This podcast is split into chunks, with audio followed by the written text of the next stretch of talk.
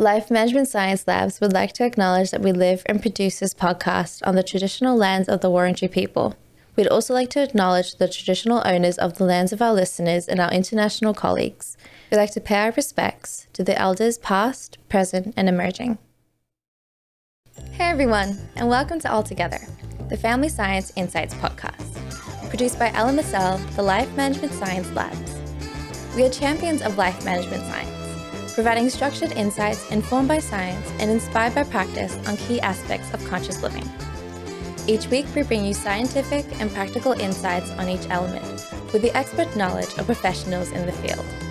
I'm your host, Dina Sargeant. Now, let's get started.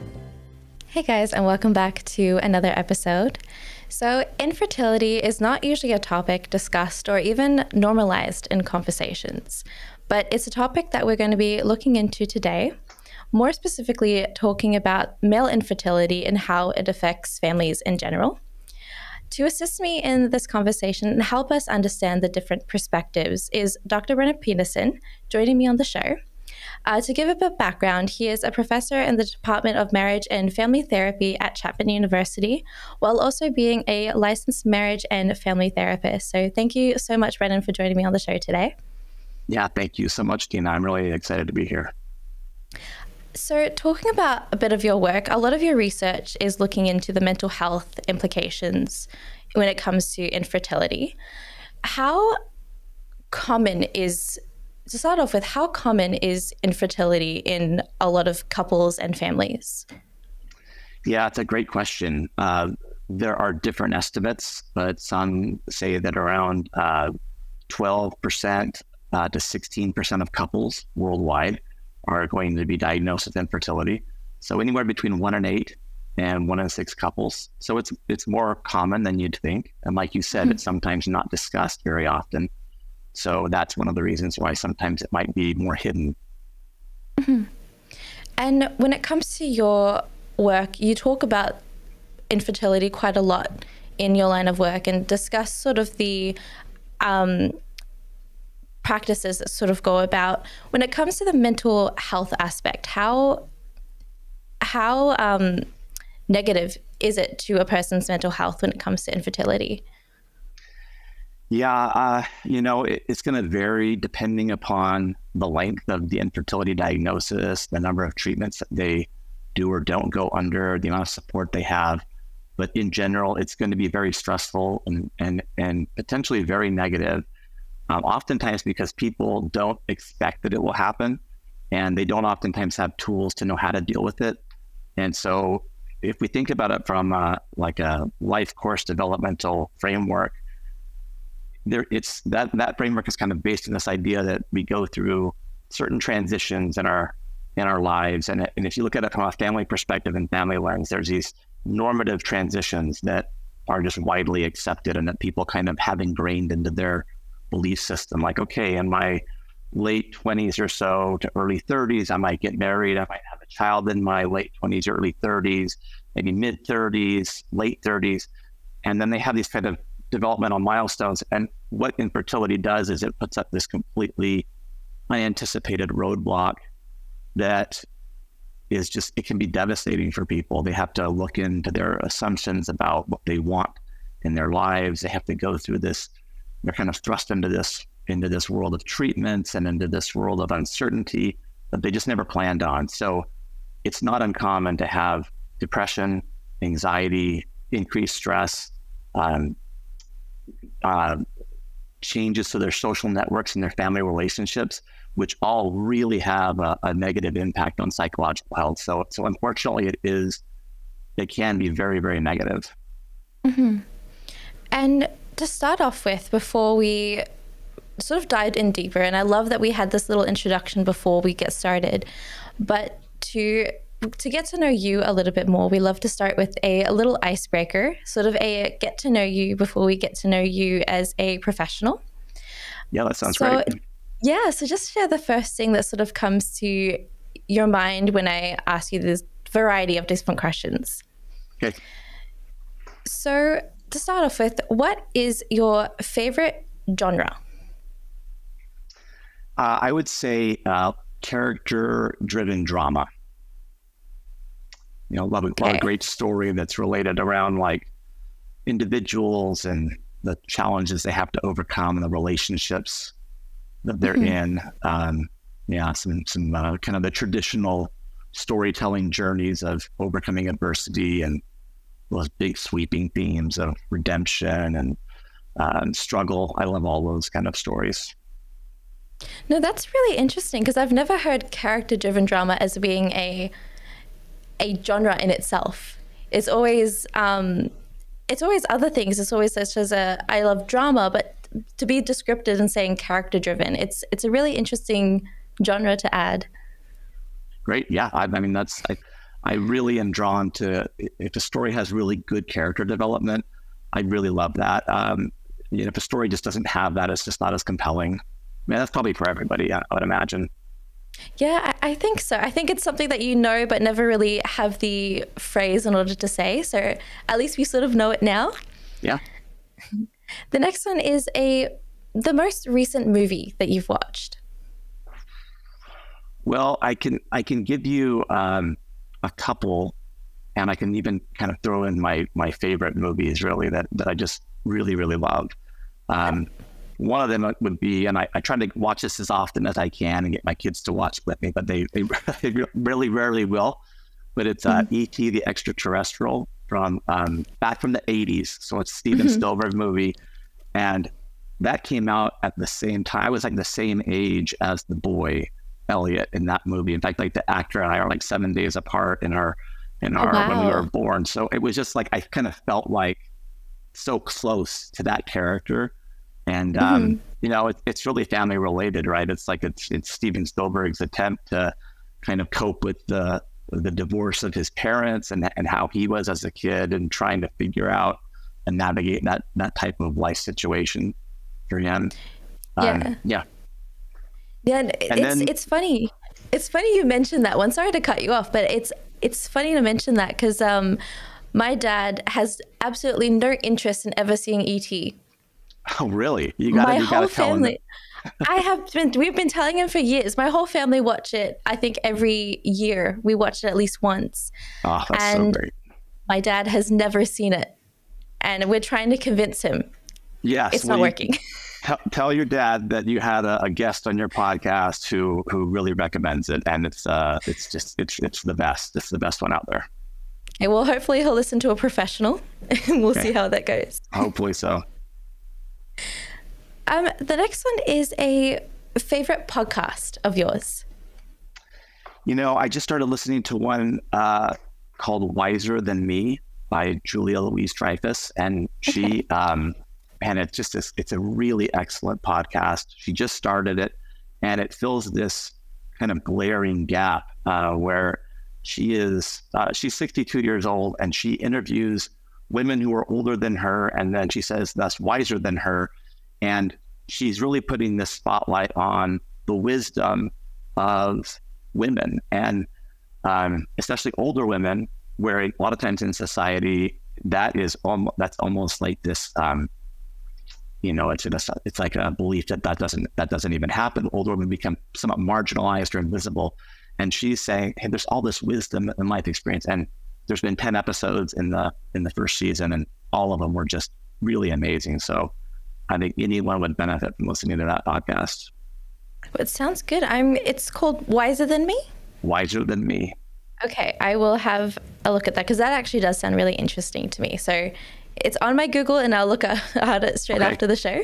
great So the next question is a famous role model that you have.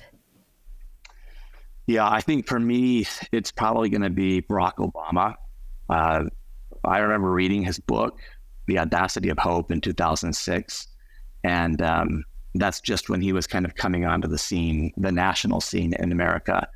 And reading that book, it just really changed my views of so many different things about the importance of teachers and education. And there was just so many things where I just um, thought, man, this is just kind of revolutionary. The, the ideas that he has, and um, and I've just always loved how he has presented himself uh, to the world. I love how he interacts with people, and and I love the things he values. And yeah, if I can if I could be like him, I'm I'm I'm thrilled.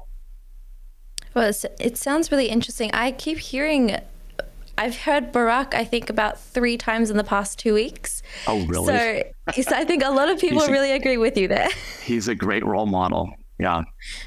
Well, I'll definitely have to. I think I do have his book, and I think it's one of my dad's favorites, but I will have to look at it a bit more now. Yeah. Well, so you tell him you'll read that book if he watches ET. That's a good compromise.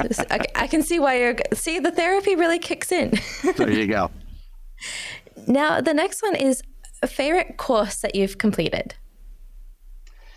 Yeah, it was pretty recent. I took a trauma recovery course with uh, Arielle Schwartz, and she's a, a therapist here in, in, America, and she does uh, mind body trauma. And um, she had, I did a two day workshop with her, and she also has she kind of consolidated her work into a, into like an audio uh, recording on on Audible.com, and it's like a six hour, um, kind of six session um, work for for anyone who's gone through trauma. And so I assign it to my students uh, in therapy, I oftentimes have clients listen to it. Uh, it it just is really highlights the the complexity of complex trauma and the difficulty and in, in even finding the words to describe what that is. And often, and it gives uh, a lot of um, hands-on practical strategies that people can use. And uh, it's just really powerful. And so her, her course, and then that that continual course, it's not really a course as much as she's consolidated in this six-hour audio book, and uh, but it's um, it's fantastic. And so, uh, coupled along with that, I did an, an EMDR, uh, which is eye movement um, and uh, desensitization and reprocessing, which is another treatment for trauma. I did a 40-hour uh, course on that uh, a few months ago, and that was excellent. And I've been cor- incorporating that into my therapy work. So all of that has been really great, and it's actually informed. I started teaching a class in our graduate MFT program uh, on trauma last year. So all of that's been those courses that I've completed have been in the service of trying to integrate it into the course that I'm teaching now. So I've loved all of those courses. It sounds like every therapist always has that chance to sort of um, learn even more, even after studying. There's still so much more that to keep up to date with, which is really interesting always to hear from, I think, a lot of people who have experienced the same thing or have told me very similar things. Yeah, it's one of the best parts of the job, honestly, of being a therapist is you're always growing and learning and it's not static, right? It's not like you have this cap where you just stop learning. So you're always learning new things. You're always getting better at providing therapy services. And uh, yeah, I, I love that. I know it, it sounds really interesting. So, today we're talking about infertility, most importantly, talking about it um, in terms of how it affects families and even couples themselves. So, before we get started, I love to know everyone has a very different definition as to what family is and what the term family would mean. How would you describe or even define what family is to you? Yeah, that's a great question because it really is defined by um, societies. And uh, I would say family is it's really like a group of individuals who are related by either blood, marriage, or adoption that have some kind of intergenerational, you know, connections over time together. They have a shared history, a shared past, uh, a shared future. Um, and family is, is kind of a you know it is a very complicated definition and, and one of the courses i teach is a course for undergraduates on diversity in marriage marital and family relationships and in the very first day we talk about this definition and we talk about that there's two ways to consider defining family there's the function of a family and then there's the form of a family and a lot of researchers identify that some of the key functions of a family are really to kind of provide economic and practical support, um, through pooling resources together. Um, if those, if there are those couples who want to have children, it's to provide an environment for stable child development. And uh, also, family provides a place where people can have a nurturing and, uh, and supportive emotional um, support system when incorporating and, and kind of dealing with life's challenges. And then the form of a family really does differ based on one society. And so in the U.S., our the census when they when they kind of go around and kind of count houses, they have to have a very strict definition. And I'll tell you what their definition is. They they define it as a group of two or more persons related by blood, marriage, or adoption, living in the same household. Um, so that's a good thing in some ways because it includes a lot of people, but it also excludes a lot of people from family definition, um, such as like long-term cohabiting partners who may view themselves as family. Um, mm-hmm. Oftentimes, people will define incredibly close friends in their circle as family um, based on their unique relationships with them. So, um, yeah, there's a lot of I did think different ways to define family, but in a sense, and, and as we talk about uh, infertility and assisted reproductive technologies and treatments, those have really altered the definition of family as well. Um, because, for instance, you can have, um, in, you know, you, at the most complex, you could have five individuals involved in the creation of a of a of a baby. So you could have a, a you know two parents who are who are um, the kind of the the generators behind um, finding an, an egg donor, finding a sperm donor. Um, they're paying for that. They're going to become the parents. They use an egg donor, they use an egg and the sperm, and then they use a surrogate to carry the child. And so at the end of that, you have had five individuals, and then the questions always come down: Well, well who were the who are the parents? Like, is it the is it genetic and is it biological that it's the egg and the sperm donor, or are they just the donor and they don't want to be the the biological father or mother? and mm-hmm. the surrogate and do they have rights? And so all those are big questions. And so sometimes it comes down to um, kind of being adjudicated by law. And you can go into the courts and they can say, okay, they arranged to have this because of infertility issues. And so the children, the child is now theirs, even though that's not a gen- genetically, you know, a genetic link. So there's just a mm-hmm. lot of different ways to define family and, and the broadening of that definition, I think, is really important um, and meaningful because uh, it's really about the, the bonds that we create with, with others and the amount of love that we have in those relationships that kind of bring people together through mm-hmm. through the good times and the bad. Mm-hmm. And do you think that family, the whole definition of family, holds the same position as it did sort of decades before?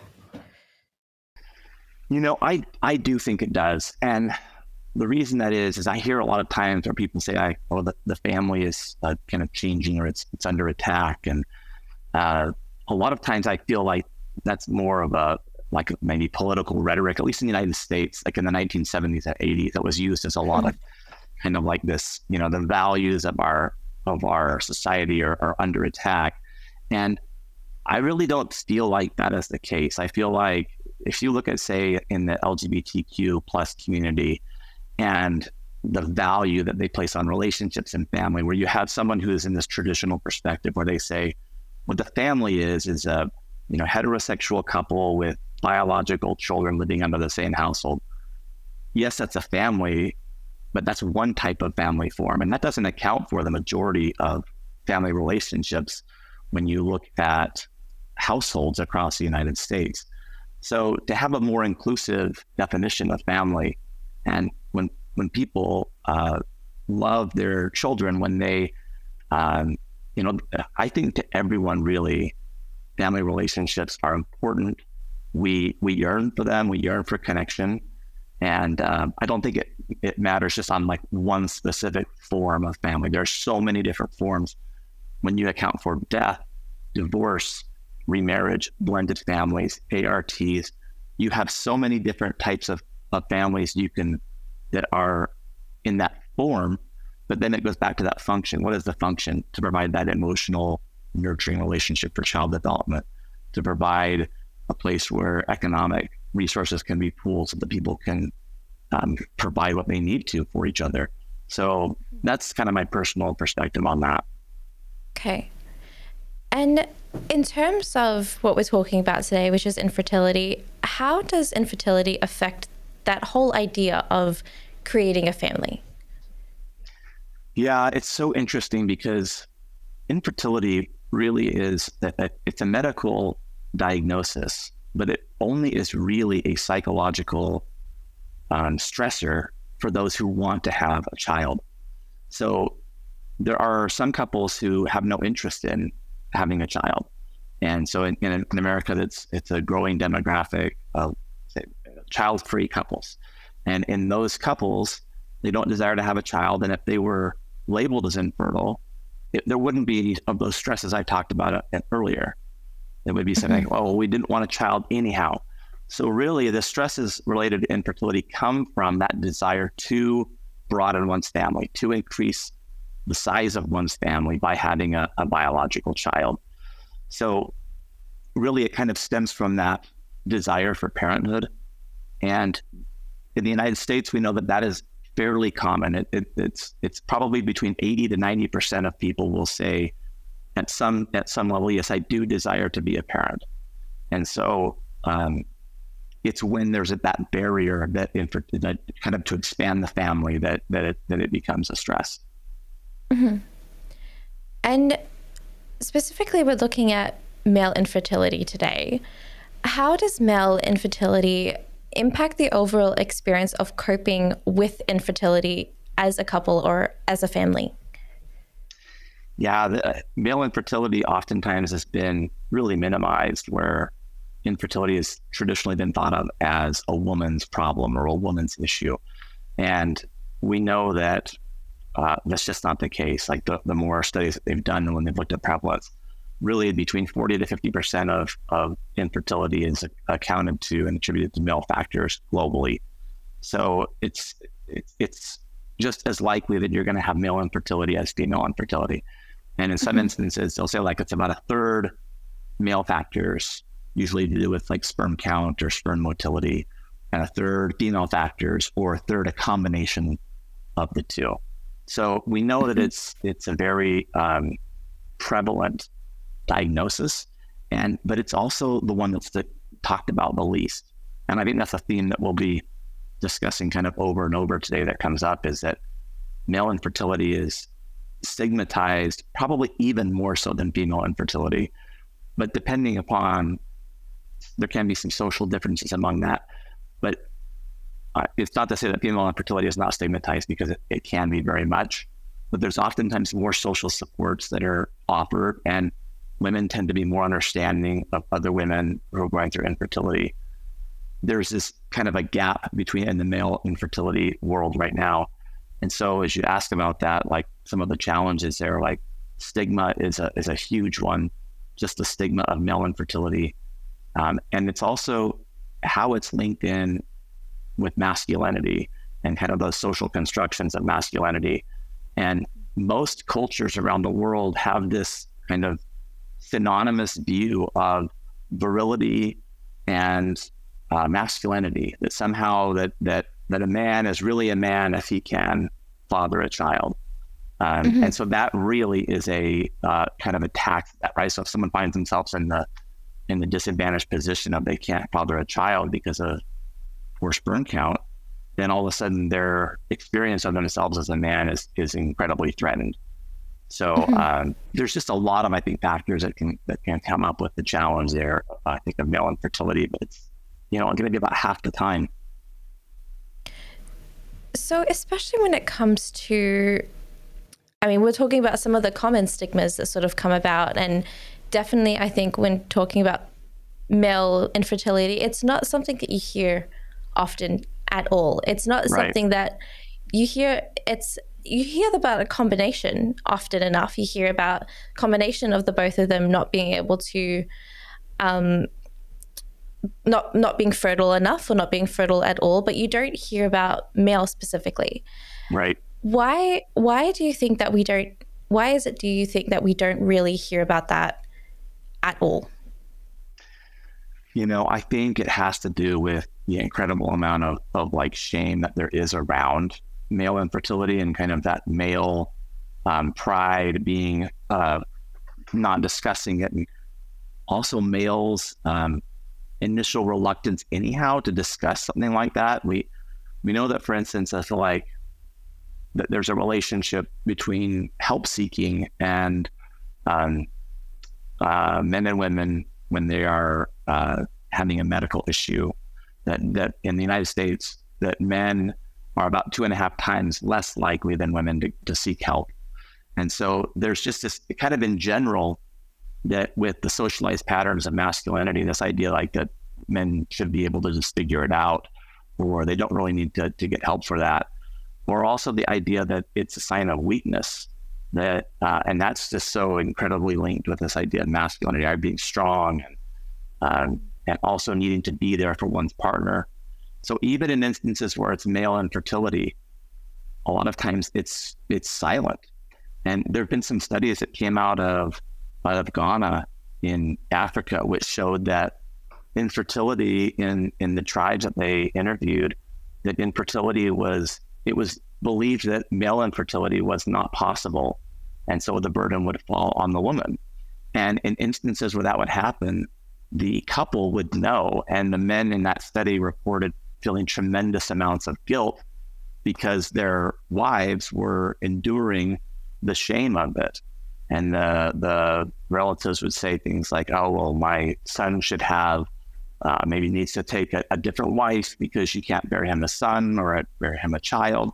So those are the kind of things that you see where there's these incredible stigmas about it, whether or not male infertility even exists.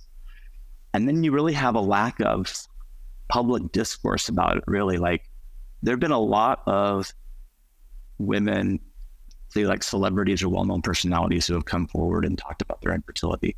And when someone does that, I think it's really helpful. It destigmatizes it, right? It like, because stigma survives in in secret, right? It's like this idea that you can't talk about it because there's so much shame surrounding it. Mm. There, there are some men who have come forward and talked about it, but it's very, very rare. And especially when when the, when it is talked about, it's usually it's I. There might be examples of it, but I haven't heard many where the, the man comes out and says, "Yeah, I'm experiencing infertility. It's, it's you know, male factor infertility." It's usually mm like, "Oh, we're, we can't get pregnant," and and that's fine because it other you know, part like for 20 years, I've written about how couples, like how we can conceptualize it as a couples level stressor. So it's not just one partner, right? They, they work with it together. Mm-hmm. But I think if there were more men who would talk about it in, in well known positions to destigmatize it, that would help tremendously. Mm-hmm. For and instance, yeah, go ahead, Dina. Oh, sorry. I was just going to say that the I think a lot of ads that I've seen when it comes to fertility clinics, a lot of them is women signing up for the clinics and um, women sort of in line in waiting rooms in the patient ward. Right. There's not a lot of men in those ads. It makes it think like there's only one side that goes through it, and it doesn't really show a lot of the visualizations that men go through it as well. And that's when when I was talking about it today, and I was sort of doing some research on it I barely found a lot of information as to the difference in like a difference in emotional patterns, a difference in sort of the experiences that they both face. You hear about okay, there's a lot of women going through it, and you hear their experiences with their reviews on different fertility clinics, but you don't really hear the male review on male fertil- on fertility clinics, and it's really interesting to sort of see that scope and see that difference as to what you're talking about, where it's like women are more likely to come forward than men are, and ad- even admitting the fact that they are experiencing it. Yeah, that's almost that's just like art uh, mirroring life, you know, because like you, think that's such a great point. You see that in those advertisements, and that's what happens even with male factor infertility, is males are much less likely to attend the appointments. They're not even there at the offices. And that's a big problem, right? Because the partner often feels unsupported and the man feels somewhat excluded. And it's not that the men are saying, like, oh, go deal with this on your own. They oftentimes just don't have a map, right? They just don't know kind of how to cope with this or what to do. Um, and was interesting. I watched a, a, a colleague of mine who uh, she and I collaborate on some studies, and we're doing a study about male infertility. She emailed me about a month ago, and she said, "There's an Australian TV show I want you to watch that that addresses the issue of male infertility, and it's a show called Love Me, and it's um, I just watched both seasons, and um, the second season addresses this issue. One of the the prominent male characters is given a diagnosis of male factor infertility. And they do a really nice job with that, where where where you kind of kind of you kind of go along thinking, oh, this is going to be, you know, her issue because she's saying she, she's a doctor and she's like she's saying, oh, I'm older anyway, so she's it's kind of set up for you to think that.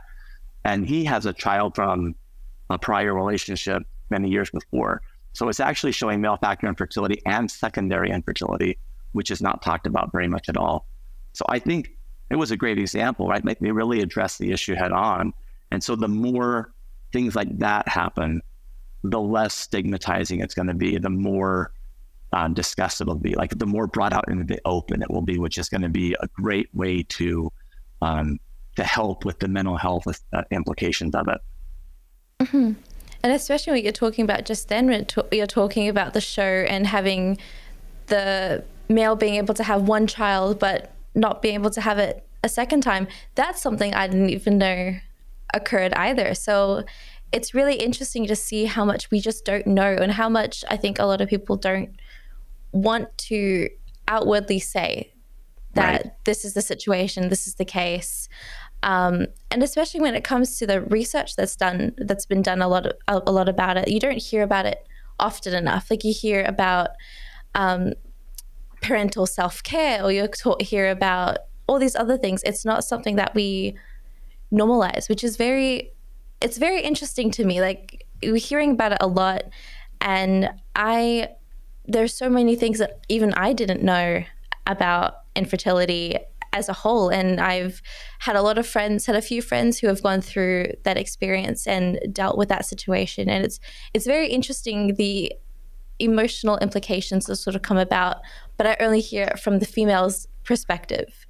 Right. And even some of the males they're just unable to really take it all in or they're taking it taking in what their partner is feeling rather than what they're feeling themselves so it's it's very interesting how it both goes on yeah for sure and we know there are ways to make it more useful and and to include men more and uh, i had written a chapter for a, a book on infertility recently with a colleague of mine and uh, we came up with a kind of a couple of strategies about okay, how do we, how, how do you provide men some of like a like a roadmap um, based upon what we know about men and help seeking and what their preferences are when interacting with healthcare providers, and we came up with what we'll call like the four I's and this idea like one is to invite like if a, if a healthcare provider would say something like we know that it's easy to think of infertility as a woman's issue because so much of the treatment focuses on the woman's body, even when it's male infertility.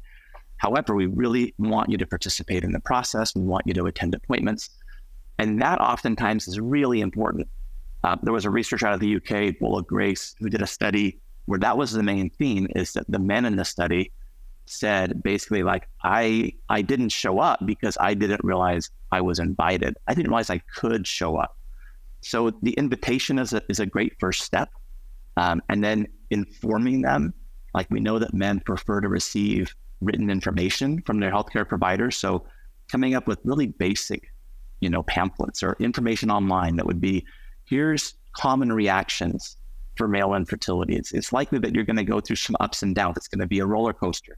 You may have times when you feel um, uh, a struggle between being strong for your partner and the and the, the the stresses of infertility and how do you deal with that?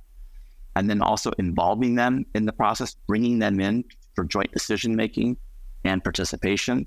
And then the last one we came up with was intervening getting if there's a point where men are really feeling stressed and um, like not being uh, uh, worried about giving them a referral to a mental health provider to say, hey, we've, we've had this some experiences, some good experiences, even for one or two sessions where men have gone and shared and talked about their experiences. And here's a list of some people you can go see.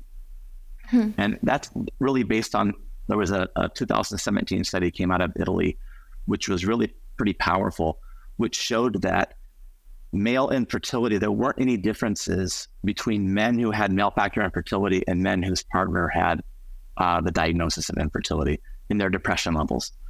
But when they looked at male factor infertility and broke them out into two groups, men who had male factor infertility and didn't share it with anyone. They didn't talk about it. And men who did share it was a variable called openness. Those men who were more open had less depression. So it was really this kind of breakthrough moment where it wasn't, we've always just thought like, oh, it's the it's the diagnosis because it's so stressful. But this study really provided some evidence that not only is it the diagnosis, it's how that is experienced. And so men who were more open, they would share with other people or would talk to other people, they had less less depression because they were they had more social support. They weren't dealing with it all on their own. They weren't sequestering themselves in shame and saying like, "Oh, I can't bring this up to anyone." So that's a real big um, theme that we, you know, we want to look at in future research is the relationship they say between like masculinity and openness, and coming up with strategies where men can feel like they can bring it up without them being okay. Now you're weak, or you're less of a man, or it attacks your masculinity, and finding ways mm-hmm. where you can have this supportive environment around it. I know that this is probably going to go a little bit off topic, but in terms of the language and the lingo that sort of comes about, when other family members are aware that the couples um, are experiencing infertility, what sort of language is best to really show support? Because I know that like a lot of people, they sort of they hate the question of so when you guys going to have kids and that yeah. kind of question is like the most demoralizing question to sort of ask. And i know it, it probably comes right. up in a, a, lot of families in either cultural sense or just you know the whole okay you've got one step done this is the next step. So what kind of language is best to really show support to couples going through infertility? Yeah i, I think it requires families to kind of challenge their own assumptions and, and look within themselves about what their reactions are to the mm-hmm. infertility. Mm-hmm. So, just like you're saying, first of all, is going to be letting go of the of the need to kind of cross the boundary about like, hey, when are you going to have a child, or when are we going to have a grandchild, or kind of respecting the boundaries of of the couple.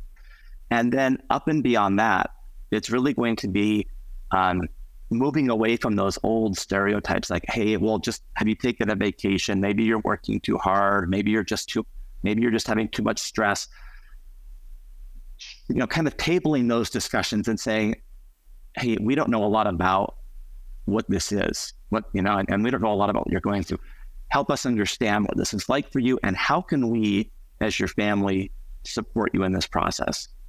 Mm-hmm. i think if that conversation happens it's a totally different experience than that con- continual like pushing and the pressure and the the kind of imposing like let's say that I'm the fam I'm the family member I'm imposing what I think should be on the experience of the individual and they're probably saying you have no idea what we're going through so it's just it's taking that kind of that that humility perspective of I don't know what this is like and mm-hmm. I want to be of help and I care about you whatever relationship you are to me, whether you're a sibling or a child or whatever, and really letting them kind of take the lead and what do you need? You know, what, how can I best help you? Can I best mm-hmm. help you by not bringing it up? Can I best help you by being an emotional support around treatments? Um, and letting them letting them talk about it because people do have very strong preferences about that. And you don't want the family members being divided and one person saying, my family doesn't understand. They just say this, this, and this, and I'm in this totally different place because now they've lost a key component of the support of going through the stress of it. Now, most families, I think, don't do a great job at providing this because it's it's just so easy. It's hard for people to to do that because they may have this very strong belief that oh I wanted this for forever, and I'm looking forward to having a grandchild. Or I, uh, let's say it's my sibling, and I, oh, I, we just had our first baby, and oh man, I want, I want our children to have, you know, to have a cousin where they can play together and we can share the experience together because we've always been so close. We're friends, even having that. So it requires this kind of sense of people need to let go of those things for them as well and meet the person where they're at. Mm-hmm how how do you have i mean that's top of one of the challenges that sort of come about when going through infertility is sort of that stigma of all of those kind of topics that sort of come about when it comes to family members and they're managing their expectations or what they are looking forward to as well. What are some of the other challenges that couples face in male fertility that sort of encounter throughout their journey towards parenthood? Some of them can be how the two of them communicate about fertility and how they make decisions together. Mm-hmm. Um, some of them can be how they cope with infertility and whether or not those coping strategies line up and if they feel supported or not. Um, sometimes the, the the impact on the relationship is is paramount. So it's not uncommon where couples actually get closer in the early days of the fertility treatments because they have this unique stressor to overcome together. And although it's been completely unexpected and they're finding themselves in this new terrain, they would use the prior relationship to navigate that, right? The strength of that. They say, like, okay, look, we can make it through this. Now, in, in certain instances, in like a subset of couples, if they'd had a challenging relationship up to that point, and there's a lot of kind of maybe there was an affair early on that never got resolved, or maybe there's just been a lot of conflict that they've never learned how to resolve, or family relationships that have never been worked out, then the infertility and that are going to, it's going to be a more difficult journey because they don't have those prior strengths and skills to navigate these challenges.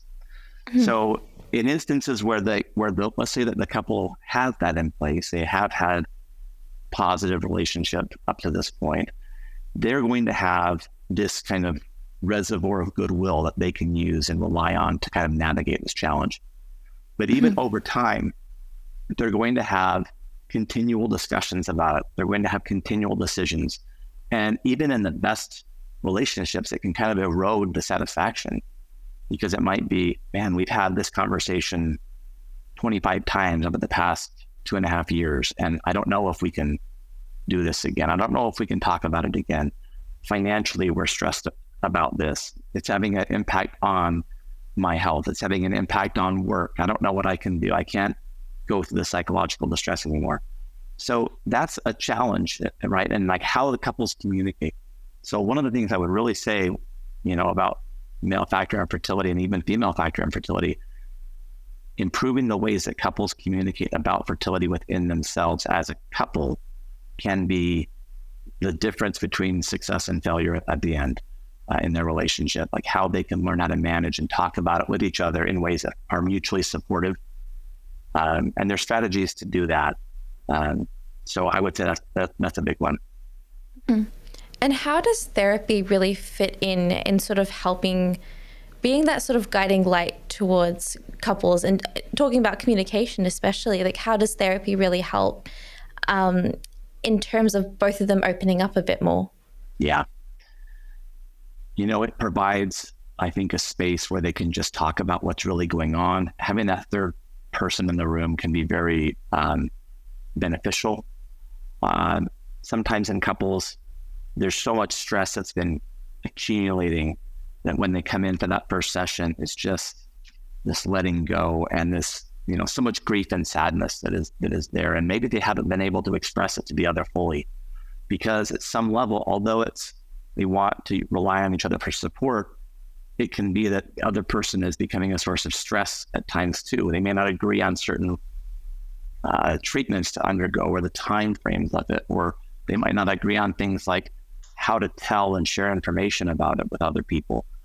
Uh, that's like a what's called like disclosure. One person might be very open and wanting to disclose to everyone and using social media to talk about infertility. The other person may be very private. So you may have these kind of differences that already exist when they come in. So having that third person there to kind of be a place where they can start to talk about some of those challenges.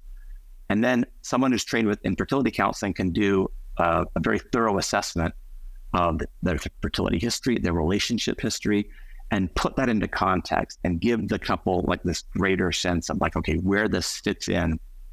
And then teaching them, for instance, some of these communication strategies, like like looking at patterns like old, they might bring in examples of misattuned communication that happened the week before, where one of them wanted to talk to the other person, but the other person was trying to talk to them in a way that was consistent with their style and mm-hmm. what they wanted for the partner rather than what the partner really needed from them.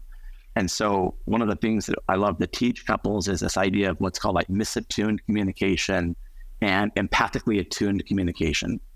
And the misattuned communication, for example, if let's just say partner A feels this like anger and sadness, there was a failed IVF attempt, and they just have this incredibly strong emotional reaction to it, which is going to happen. And let's say partner B doesn't really want to deal with those feelings of discouragement and sadness, but they want to kind of plan for the future and figure out the next steps. Well, partner A might have might need that conversation of emotional support, but partner B is providing this more of a decision making model. So what happens is partner A has that emotional invalidation, and then partner B feels this rejection and discouragement because they thought they're not being helpful. And so either the couple has interpersonal distance or conflict, right? They might kind of just, if they're conflict avoidant, they might go to their separate corners and not talk about it anymore, or it might turn into a, a big conflict. But at the end of the day, what's happening is you have this negative cycle and the unmet emotional needs. What you can teach couples in therapy is you walk them through how to have empathically attuned communication, which is the same situation. Partner A feels this intense sadness and anger after a failed IVF. But each person, each partner, the trick in this is each partner has to change their contribution to the cycle. So, what partner A might do is identify, kind of look within themselves and provide more of a guidepost to their partner about what their needs are. So, they might say something like, um, What I'm needing tonight in our discussion, I just need to be supported. I need you to kind of hear me out. I, I don't need you to talk, talk about next steps. That'll take care of itself. And then the par- partner B can actually, if they can kind of, their contribution is to learn to let go of their own method of coping. Like they may want to be like, oh, we just, we just got to stay on top of this and we're going to find a way to make this work. But they change that because that's not what their partner needs. And so they try to meet their partner's needs in a consistent manner. If they can do that, partner A will really feel that sense of being helped. They'll feel emotionally supported.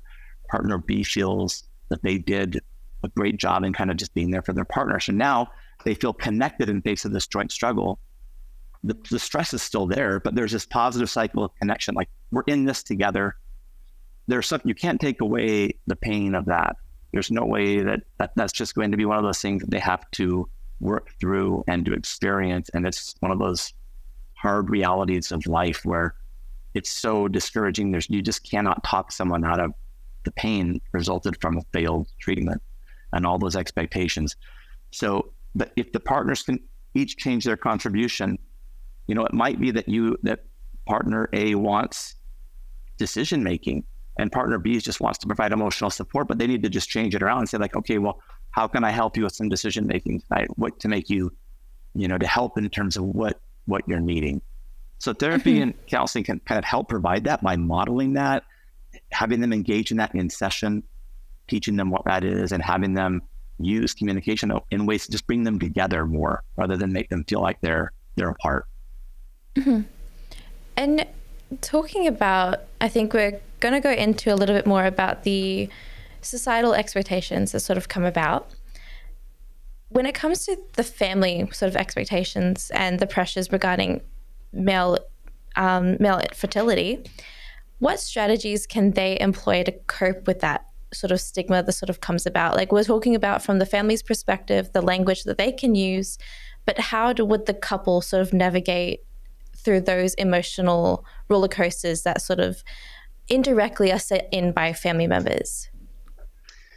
Yeah, well, I think the best is going to be clear communication and just having difficult conversations with family but this is hard to do, right? This is the, I mean, people don't want to do this oftentimes. To, you know, it's just not within our nature, you know, to sit down every time there's a problem and say, let's work this out. Sometimes there's going to just be distance and there's going to be kind of trying to work it out behind the scenes.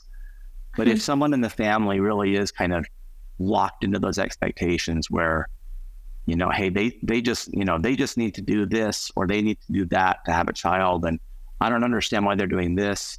And the family member is really kind of perseverating on these things they think are right, but that are really driving the other the person going through fertility crazy. That's just that's either going to result in a lot of conflict and um, and it's off, it probably will result in eventual cutoff where what will happen is the, the couple going through infertility will just put up a boundary and say, I'm just not going to talk to you anymore about it. And so what happens is then you get these you get these ruptures in relationships and families like again go from being in a supportive place to a place where they're on the outside. And then there's now new complaints, right? Like, oh, my son or daughter won't talk to me anymore. They're too sensitive about this issue or whatever the thing is. And but what happens is now there's this divide.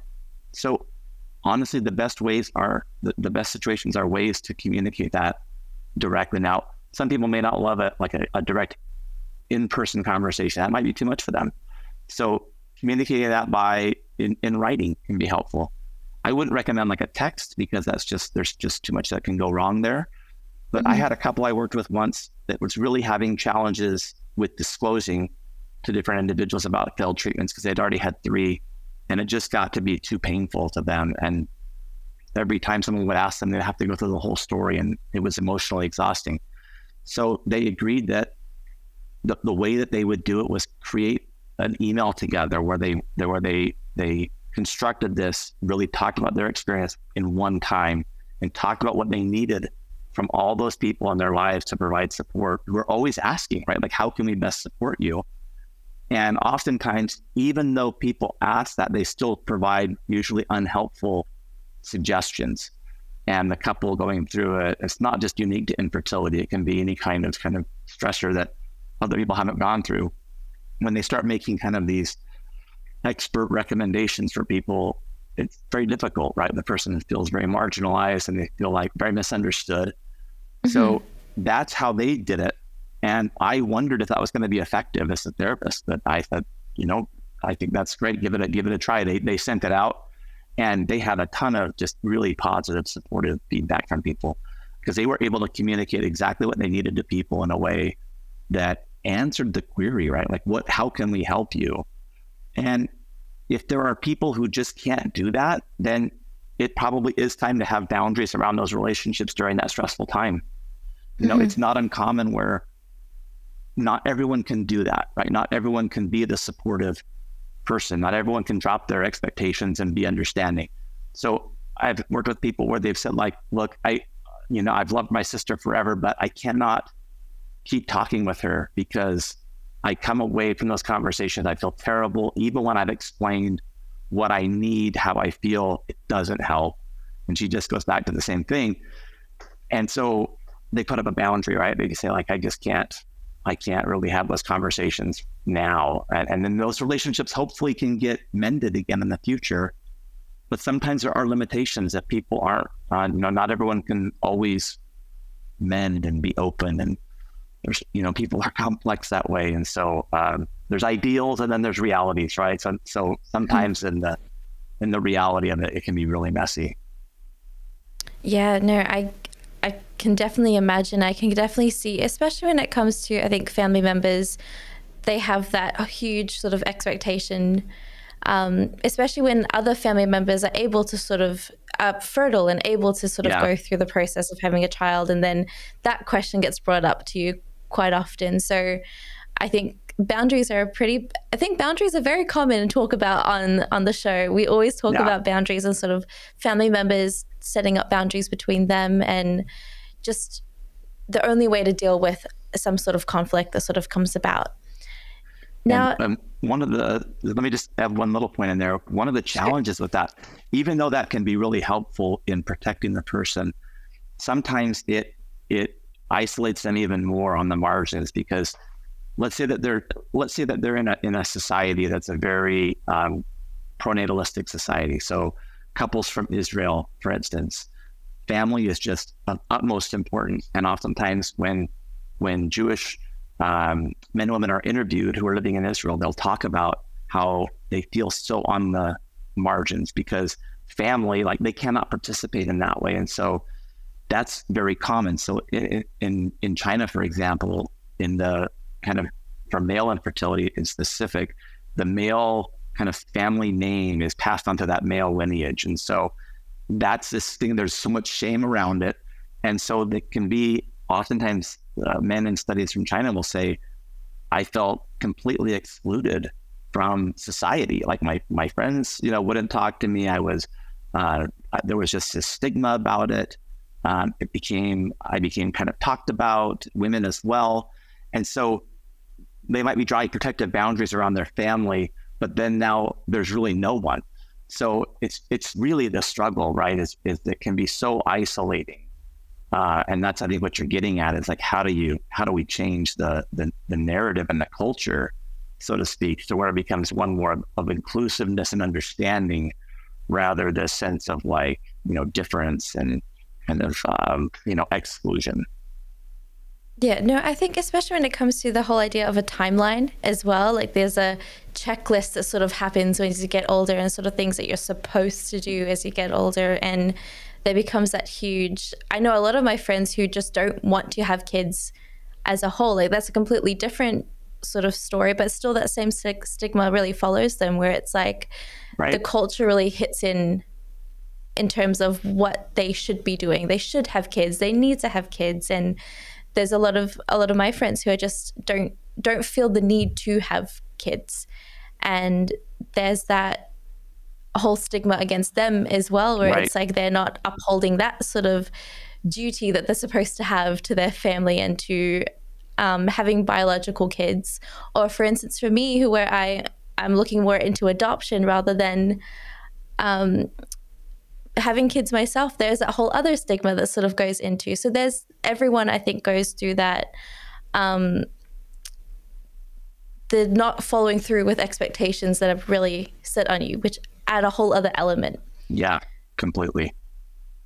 So to go into some of our practices and habits of parts of the show, what practical coping strategies would you recommend to men and their partners when dealing with the experience of infertility? Yeah, I would say I would give a couple. One is as this communication pattern that I described earlier. I would say this would be like a great practice that people can do, and they can learn it. They can learn this kind of like what are what what is the pattern of negative communication that draws us apart, and how do we how do we end up getting there? Let's get that cycle understood. And sometimes mm-hmm. it's really helpful to kind of like think of the cycle as like an it, right? It's this thing that occurs outside the couple. Sometimes within couples, it always becomes about it's you or it's you, you know, me, and it's just back and forth. And to externalize it to this third entity, to be like, mm-hmm. okay, this is negative cycle that we're getting trapped in.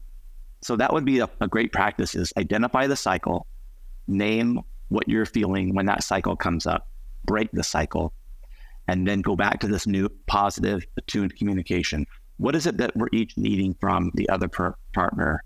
And how can we meet those needs in a way that leads us to feel more connected? And that's just really important um, for a couple of reasons. I mean, one is that the one is the partners are going to grow closer together in this struggle. They're going to feel less isolated which is so important given everything we just talked about when when when other social supports go away. And mm-hmm. it also is going to give them tools for down the road because regardless of what happens with infertility treatments, and if they stay together, they're going to have other challenges that come up, other things they're going to need to communicate about. So if they can improve these communication patterns, it's going to be a resource for them for their whole lives. Mm-hmm. And what are some of the challenges that sort of can come up when you are forced, when you're both forced to really just communicate?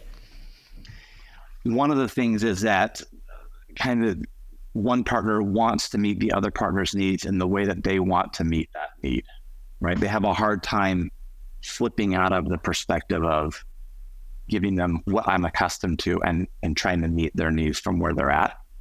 Mm-hmm. And another one is really listening with the intent to understand someone else. Like we're just we just talk so much when we're talking with people.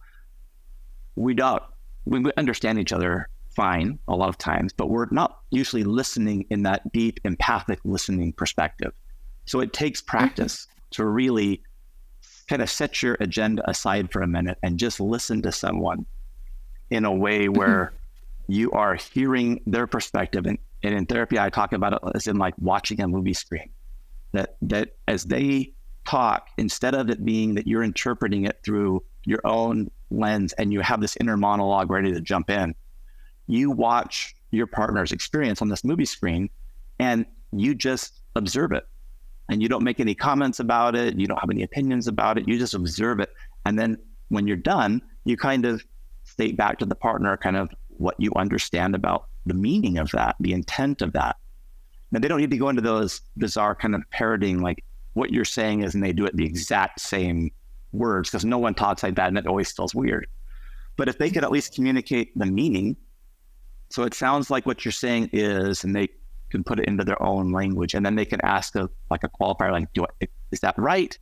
And if they're truly open to that, then the person will will clarify when needed. And I've seen it so many times with couples where when you get understanding in the room, when when when a when a person truly feels understood by their partner, so many negative feelings are bypassed. Right? There's a sense of like that is the need in a lot of ways. Is I need to be understood. I need to be seen. I need to. I need. I, I can't be invisible in what I'm thinking, or I don't want to be invalidated. So if that can be a part of that relationship, then that can be a real a real strength. Hmm. One of the other challenges with that is is that sometimes it's really complicated when one of the when when the issue that they're wanting to talk about, the other person is implicated in that issue because they're not just watching the movie screen, they're watching themselves on the movie screen in ways they might not agree with. Right? They're like, that's mm-hmm. not what I intended to do, or that's not what happened.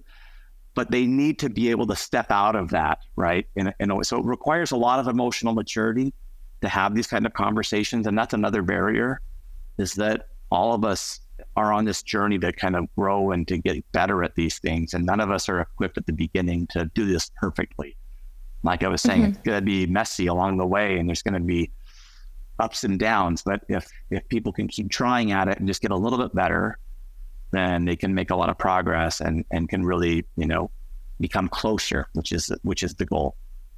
Mm. And I think you really do see the truth in your partner as well. Like sometimes the practicality is that both of your ideas don't align, or both of your um, the way that you see the next part, next stage of either like one wants to adopt and one doesn't. Like there, yeah. how there's that whole sort of view as that okay, your ideas don't align with mine, and you know at least you know early on, I guess as well, you sort of understand your partner and what their views are on other aspects of life. And sometimes you sort of see that they're also probably not the right person for you as right. well, which which would come up as a as a challenge, I think, in terms right. of you going through this process together and realizing that that's not you wouldn't handle it the same way. So, right. yeah, there's that sort of function, I think, in sort of seeing how you both go under pressure so communicating, I think, is one of the best things. Is one of the things, one of the practices that I probably talk about a lot because I feel like a lot of families don't communicate or they don't comprehend communication. Right. So they hear it and they hear to reply, sort of like what I'm doing today, where it's like you're saying something, I'm trying to find something to reply back. But they're only doing that and they're not really hearing what each other is is really saying. Right. Right. And this brings us to our next part of the show, which is the final section, and it's our open mic. It gives you a chance to talk about something that you are passionate about and would love to share with the audience. So, in the last minute or so, I'd love to give you the floor and get you to share something that, and get you to talk with the audience directly. Okay. Uh, one of the things, the reason I got into infertility counseling in the first place was I was in a master's program marriage and family therapy, and I needed to find a topic to study that had relational implications. And my mentor, Karen Rosen, had really just suggested you need to find something where both people are impacted. So I had some friends at the time who were having some trouble having infertility, they're having trouble having kids. And uh, my wife recommended that I look and see if there's anything written about that. So I started looking finding the articles about it and being, oh, this is really you know, it's very real. And there's, this is a, a very real issue. And it's not something that you just, a lot of times when people do research, it's on things that don't have real world implications. So I was really drawn to the fact that this is just such a important issue. So for the first probably 15 years I did this research, it was all about the dyadic conceptualization of how partners together impact each other in terms of particularly with their coping strategies.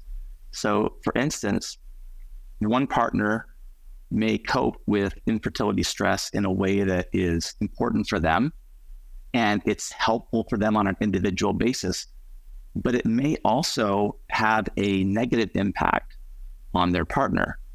So we began to realize that this was really a unique dynamic because so much of the coping literature would focus on, uh, okay, are you are you coping like if you're coping through, say, distancing yourself from the infertility problem, or you're coping by seeking social support, how does that help you, and how does that assist you as an individual? What was looked at was how it affects your partner, and what are the implications for them.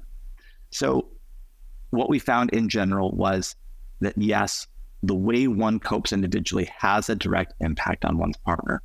So what I'd say is if, if you're listening and you're experiencing infertility, is being able to have conversations with each other about how you're coping with the news of infertility for whatever it is. Maybe it's the diagnosis about whether it's male factor or female factor or unexplained. Maybe you're coping with um, the stress and stigma associated with it, uh, any of those issues, but trying to find ways in which you could open a discussion and kind of bring to yeah. the forefront how and what coping strategies yeah. you're both using and if those are helpful at the relational level. And so sometimes these discussions can come about where if you compromise and you and one partner ends up changing what was thought to be helpful at the relational level, then that can be really beneficial. But sometimes that may not be possible. The person may say, if I give up that individual coping strategy, I feel like I may kind of drown in this issue. So it's really important to have discussions about one, you change what can be changed, but also okay. you accept what can't be. You accept what I don't know uh, that I was what can't where be. he was. Is he still there? Yeah, I still hear. Still I guess I can hear you, Dina. Okay. Okay. Can you not hear me? Okay. So, um, yeah, I would say basically if you're having differences in your coping strategies, talk about it. Talk about what the goal of that coping strategy is for you and use those communication strategies that are trying to accept and come up with ways that you can accept differences between the two of you if there are, and then find ways to compromise where you can. And that's a big thing I, I would do right there is just the way in which one copes. The only other thing I would suggest is that um, I would do just do two more. One is finding rituals to grieve losses. Those are really important. So infertility is related to so much loss. It might be losing a lifelong expectation of parenthood. It may be losing future goals and dreams. It may be losing social connections. It may be the losses of a failed IVF cycle. It can be the losses of a pregnancy through miscarriage. It can be a stillbirth, the loss of a child. There are so many losses. So having time to process these losses, whether it's with each other or with a counselor, realizing that grief is really a process, not a not a one-time event. And that can be really powerful if you find uh, ways to help grieve losses, that can really help in the in the the journey. And I think the last thing I would bring up is like practicing some kind of like contemplative practice, whether it's meditation, uh, whether it's journaling, some kind of, of way in which one moves towards infertility stress rather than away from it. It's a, it's a real paradox because we oftentimes think that when we're experiencing things that are painful and that we don't want, we move away from them. We want to avoid them. And in psychological terms, that's called experiential avoidance. And we know that experiential avoidance is really at the heart of psychological distress. So in a in a in a way that doesn't always make sense, the more you avoid certain levels of distress, the the more distressed you become. So it's it's a paradox, right? It's kind of like being in quicksand. Like the harder you try to get out of it, the more you sink into it. So one of the ways to to get out of that is to move towards the stress. So allowing yourself to experience some of that stress. You can do that through meditations. There's some really good infertility uh, meditations that you can do. Um, I have some that are recorded personally. You could certainly send me an email. I'm happy to send you some um, self or some guided meditations that help to move towards infertility stress, to help diffuse some of the thoughts related to it, to recognize thoughts as thoughts and not absolute truths, to realize that sometimes the mind puts out thoughts that aren't helpful. And so that would be another way I think can be really helpful for individuals and people is learning to relate to their infertility stress in a different way by moving towards it can actually uh, reduce that distress. Well, thank you, Brennan, so much for your insights on today's podcast and even talking about male infertility in a way that really normalizes the conversation. And I'm really glad that we got to have that opportunity today.